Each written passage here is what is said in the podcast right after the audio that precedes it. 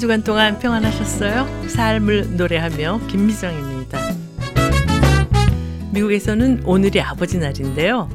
여러분께서는 아버지를 생각하면 어떤 마음이 드세요? 우리 안에 길들여지지 않은 것을 사랑할 용기를 가진 소수의 사람들이 항상 있을 것입니다. 그 중 한 명이 나의 아버지입니다. 네, 앨리슨 로만의 아버지에 대한 고백인데요. 아직 아버지께 대한 감사와 사랑을 고백하지 못하셨다면요. 아버지께 감사의 마음을 전하시면 좋을 것 같습니다. 수리엘이 노래합니다. 아버지.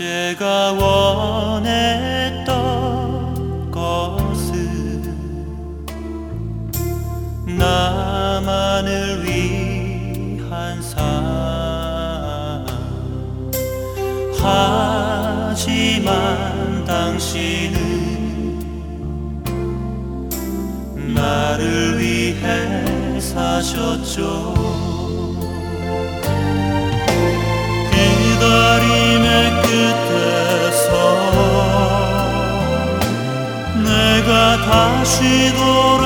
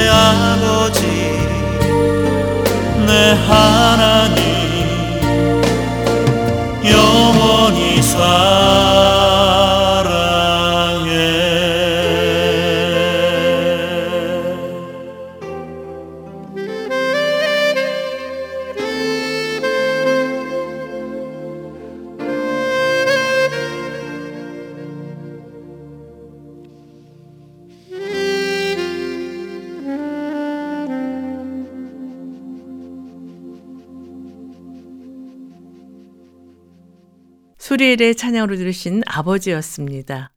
인터넷에 네티즌이 올린 연령에 따라 아버지에 대해 생각하는 글을 보았는데요. 4세 때는 아빠는 무엇이나 할 수 있다. 8세가 되면요. 아빠와 선생님 중 누가 더 높을까? 12세 아빠는 모르는 것이 많어.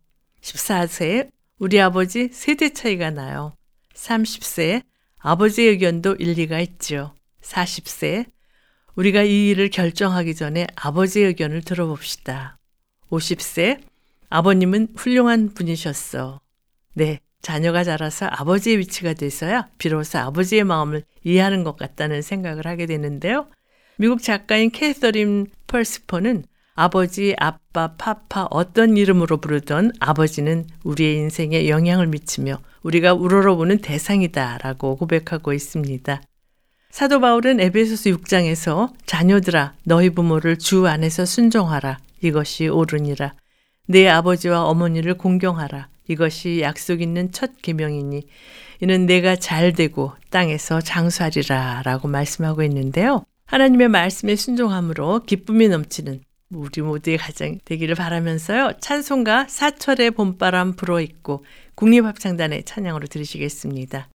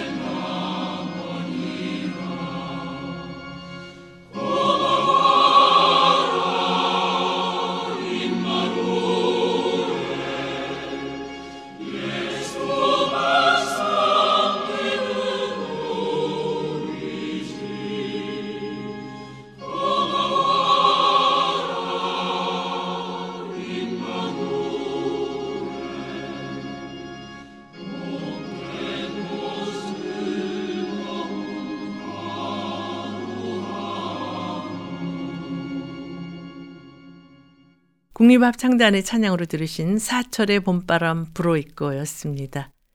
제자들이 예수님께 어떻게 기도해야 하는지를 물었을 때 예수님께서는 하늘에 계신 우리 아버지라고 시작하고 계신데요. 예수님께서 가르쳐 주신 이 기도 내용을 통해 우리는 하늘에 계신 우리 아버지께서 어떤 분이신지를 잘 알 수가 있습니다. 비록 육신의 아버지가 안 계시더라도 모든 아버지의 모범이시며 완전하신 하나님께서 오늘도 우리와 함께 하시면서 우리를 자녀로 지켜주신다는 사실을 기억하면서 힘을 얻으셨으면 좋겠습니다. 클래식 과이어가 노래합니다. 하나님의 크신 사랑.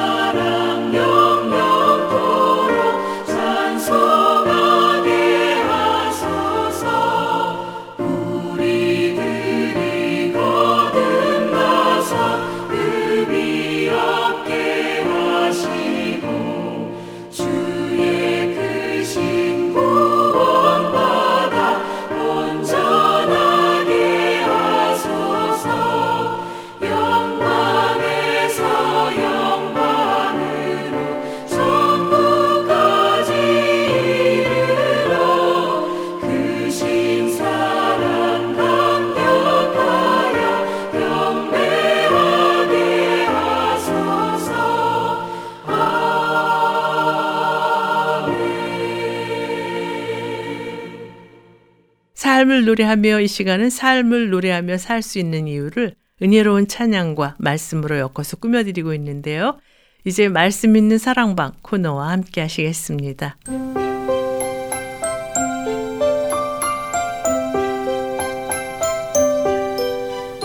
말씀 있는 사랑방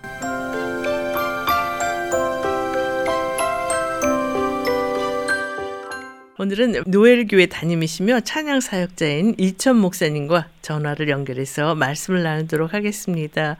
목사님 안녕하세요. 네, 안녕하세요.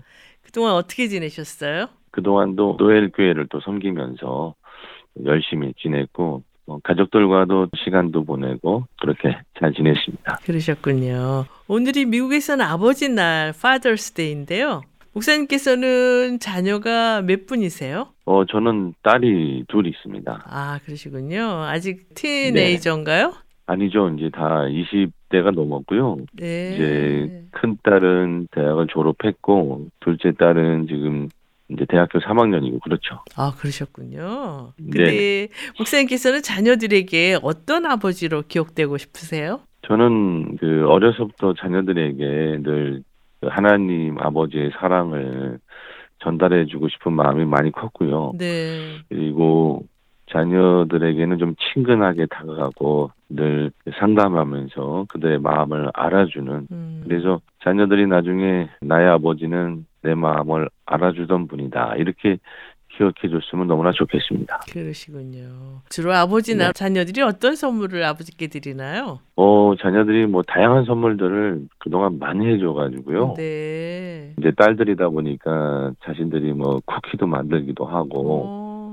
여러 요리도 하기도 하고 또 자그마한 것들을 직접 퀼트라든지 이런 걸 뭐 만들어서 주기도 하고 그런 부분들이 있었어 가지고 사실 음. 선물 받는 재미가 쏠쏠했습니다. 아, 그러셨군요. 네. 네. 여기 찬양을 듣고 오늘 준비하신 말씀을 나눴으면 하는데요. 어떤 찬양 함께 들을까요? 아버지의 날을 맞이해서 아버지의 나무 조수연 사모님의 찬양으로 들으면 좋을 것 같습니다. 네, 찬양 듣고 돌아오겠습니다.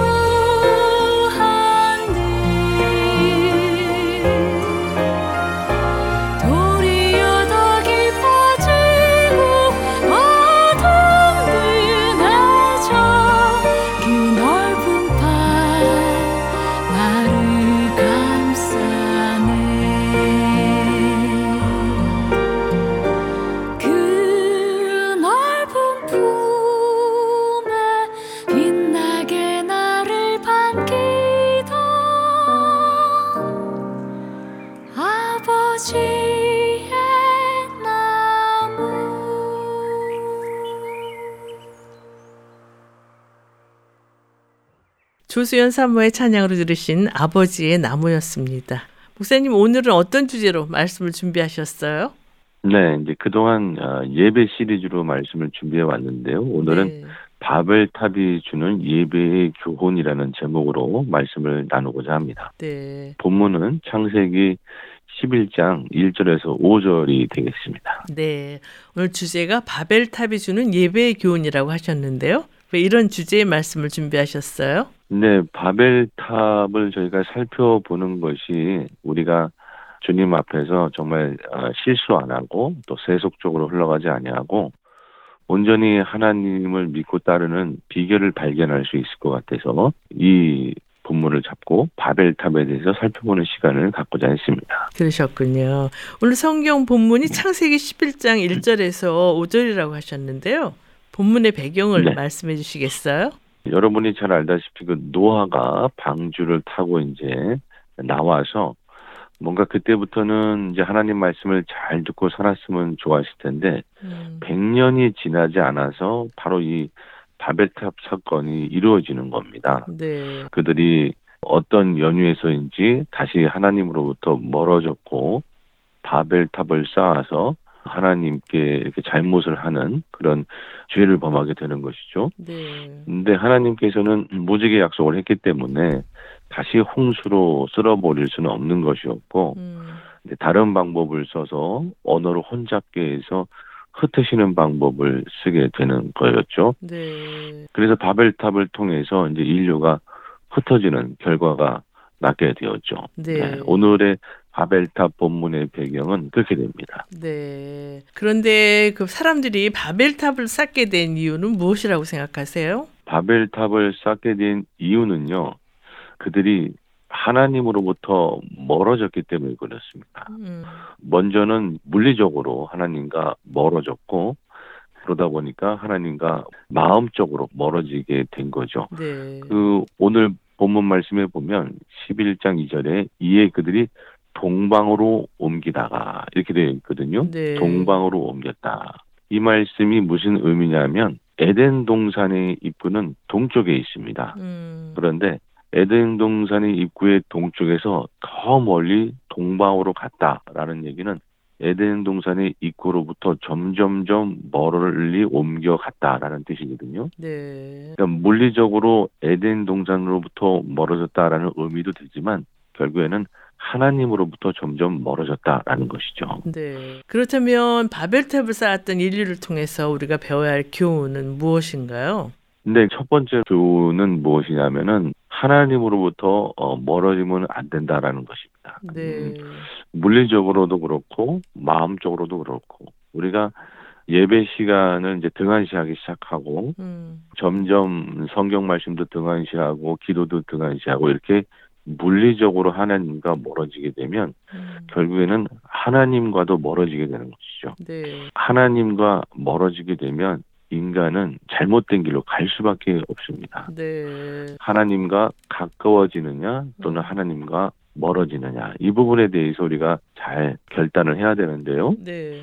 시편 73편 27절을 이하의 말씀에 보면 무릇 주를 멀리하는 자는 망하리니 음녀같이 주를 떠난 자를 주께서 다 멸하셨나이다. 하나님께 가까이함이 내게 복이라. 내가 주 여호와를 나의 피난처로 삼아 주의 모든 행적을 전파하리이다.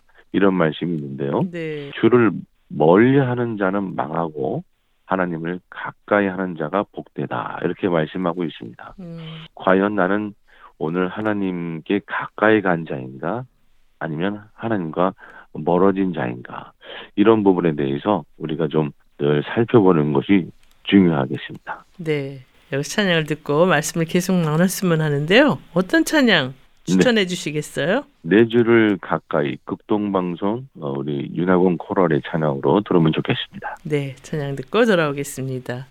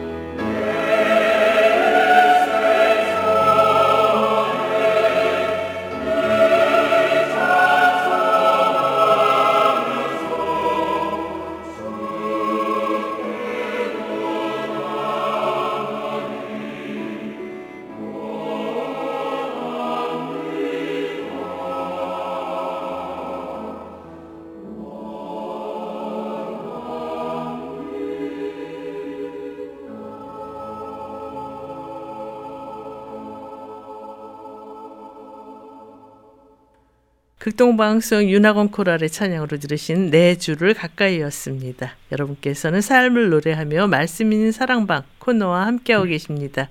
오늘은 노엘교회 담임이시며 찬양 사역자이신 이천 목사님과 바벨탑이 주는 예배의 교훈이라는 주제로 말씀 나누고 있는데요. 목사님, 바벨탑 사건을 통해서 우리가 배워야 할 교훈 중 하나가 하나님과 가까이 하는 사람이 돼야 한다고 하셨는데요. 그렇다면 하나님과 네네. 멀리 떨어져 사는 사람의 특징은 무엇이라고 생각하세요? 네. 하나님을 가까이 하지 않아 하고 하나님과 멀어지게 되면 첫 번째로 자신만을 사랑하는 존재가 됩니다. 네.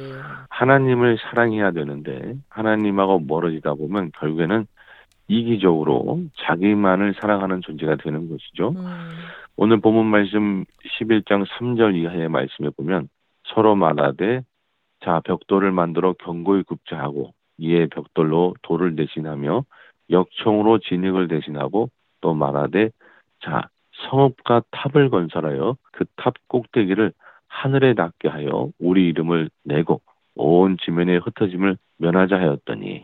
어 여기 보면 성읍과 탑을 건설하는데 그 탑 꼭대기를 하늘에 닿을 때까지 건설해 보자 그렇게 이야기하거든요. 네. 그 얘기는 뭐냐면 자기 자신의 이름을 내걸기 위해서 하늘 꼭대기까지 아주 끝도 없이 자기 자신에게 정성을 쏟는 존재가 돼보자 이런 것이거든요. 네. 이기적인 존재가 될 수밖에 없는 것이죠. 음, 사람이 이기적이게 되면 결국에는 자기만 보기 때문에 이웃은 보이지 않고 음, 또 이웃을 오히려 적대시하고 그렇게 하다 보면 결국에는 하나님 보시기에 잘못된 그런 죄들을 짓게 되고 또 잘못된 존재로 흘러갈 수밖에 없는 것이죠. 네. 하나님과 멀어지는 자의 특징 첫 번째가 바로 자기 자신만을 생각하는 것이 되겠습니다. 네. 그렇다면 자신만을 사랑하는 이기적인 사람에 대해서 하나님께서는 어떻게 말씀하고 계시나요?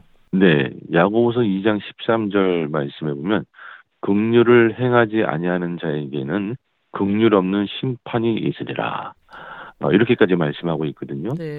그리고 14절 말씀에 보면 내 형제들아 만일 사람이 믿음이 있노라 하고 행함이 없으면 무슨 유익이 있으리요 그 믿음이 능히 자기를 구원하겠느냐 이렇게 말씀하시는데 음, 그러니까 이웃에게 긍휼을 행하지 않고 사랑을 행하지 않고 오직 이기적으로 사는 자는 어떤 일이 벌어지는가 긍휼 없는 심판을 받게 되는 것이고 네. 그렇게 믿는다 하면서도 자기 자신만을 사랑하는 자에게 아주 무서운 말씀이 있는 거죠. 그 믿음이 능히 자기를 구원하겠느냐. 음, 어, 이기적인 자가 되는 순간 정말 하나님의 심판과 하나님의 어떤 그 다rum을 우리가 면할 수가 없는 겁니다. 네.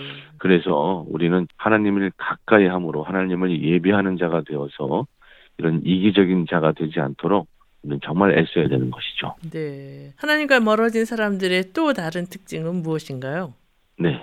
이기적인 자가 되는 것에서 멈추지 않고 이제는 교만한 자까지 되는 것입니다. 음, 오늘 본문 말씀 다시 보게 되면 성읍과 탑을 건설하여서 그 탑 꼭대기를 하늘에 닿게 해서 결국에는 우리 이름을 내걸자.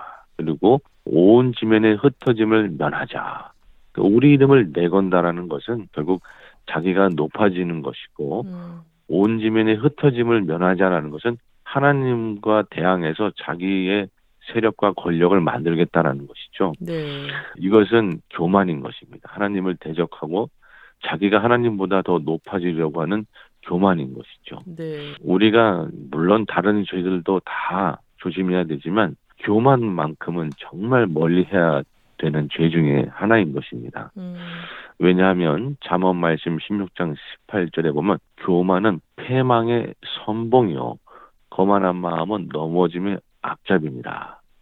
물론 다른 모든 죄들도 나를 패망으로 이끌고 넘어지게 하지만 음, 교만이 그 선봉에 서 있다 이렇게 말씀하고 있지 않습니까? 네. 그러니까 교만해지면 패망하는 가장 빠른 길이 되는 것이죠. 음. 그래서 우리가 교만의 죄만큼은 멀리해야 되는데 이렇게 하나님과 멀어지는 자는 이기적이다 못해 교만해지기 때문에 정말 인생이 망가질 수밖에 없는 것이죠. 네. 그래서 우리는 하나님과 결코 멀어지면 안 되고 하나님을 가까이 하고 물리적으로 시간을 내서 주님을 예배하고 말씀 보고 기도하는 그런 자가 되어야 하는 것입니다. 네. 목사님 여기서 찬양을 듣고 말씀을 나눴으면 하는데요. 어떤 찬양 준비하셨어요? 네, 나는 예배자입니다. 호산나 싱어제의 찬양으로 들으면 좋을 것 같습니다. 네, 찬양 듣고 돌아오겠습니다.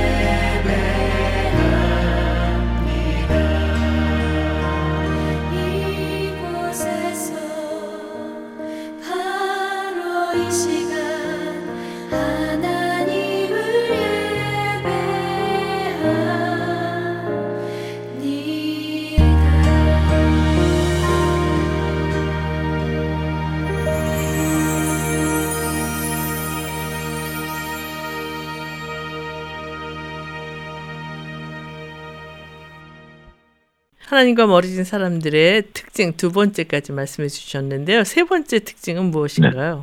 교만해지다 못해서 이기적이 되고 교만해지다 못해서 이제는 다른 우상을 숭배하는 자까지 돼버리는 거죠. 네. 그래서 호세아 11장 말씀해 보면 하나님과 멀어지는 자가 결국에는 무엇까지 하는지 말씀이 나옵니다. 음. 호세아 11장 1절 말씀에 보면 이스라엘이 어렸을 때 내가 사랑하여 내 아들을 애굽에서 불러냈거늘 선지자들이 그들을 부를수록 그들은 점점 멀리하고 바알들에게 제사하며 아로새긴 우상 앞에서 분양하였더라.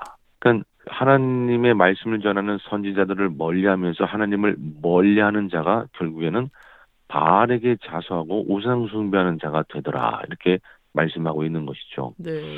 이제 우상 숭배하는 자가 되면은 결국에는 하나님께 지배당하는 인생이 아니라 음. 우상에 지배당하고 끌려가는 인생이 되기 때문에 더 이상은 돌이킬 수가 없는 그런 인생이 되고 마는 것이죠. 네. 그러니까 하나님과 멀어지면 이기적이 되고 교만해지고 결국에는 우상에 끌려다니는 인생까지 되어서 완전히 망가지게 되는 것입니다. 네. 하나님과 가까이 한다는 것이 얼마나 중요한 것인지 깨닫게 되는 것이죠. 네. 이 찬양을 듣고 말씀을 계속 나눴으면 하는데요. 어떤 찬양 준비하셨어요? 네, 죽게 가까이 날 이끄소서 조수아의 찬양으로 들으면 좋을 것 같습니다. 네. 찬양 듣고 돌아오겠습니다.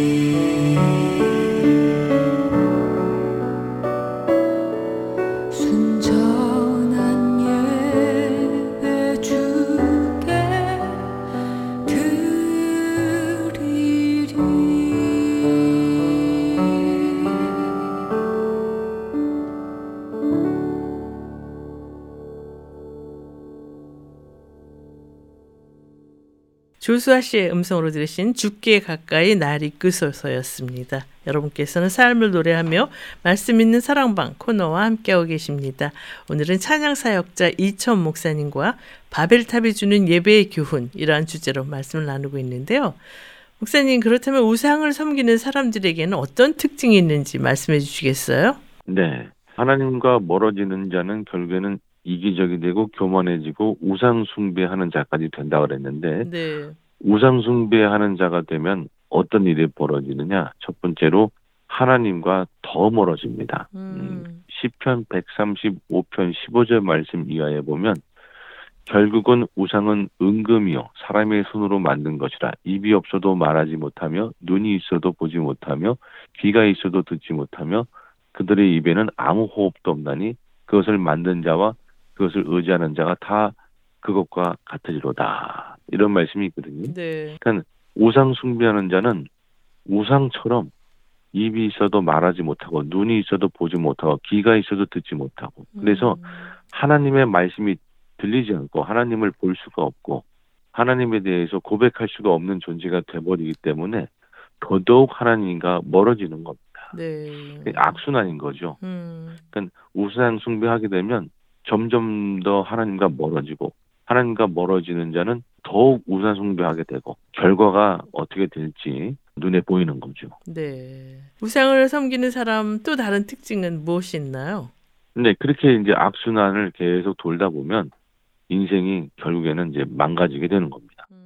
하박국 2장 18절 이하의 말씀을 보면- 보면 새긴 우상은 그 새겨 만든 자에게 무엇이 유익하겠느냐 보호 만든 우상은 거짓 스승이라.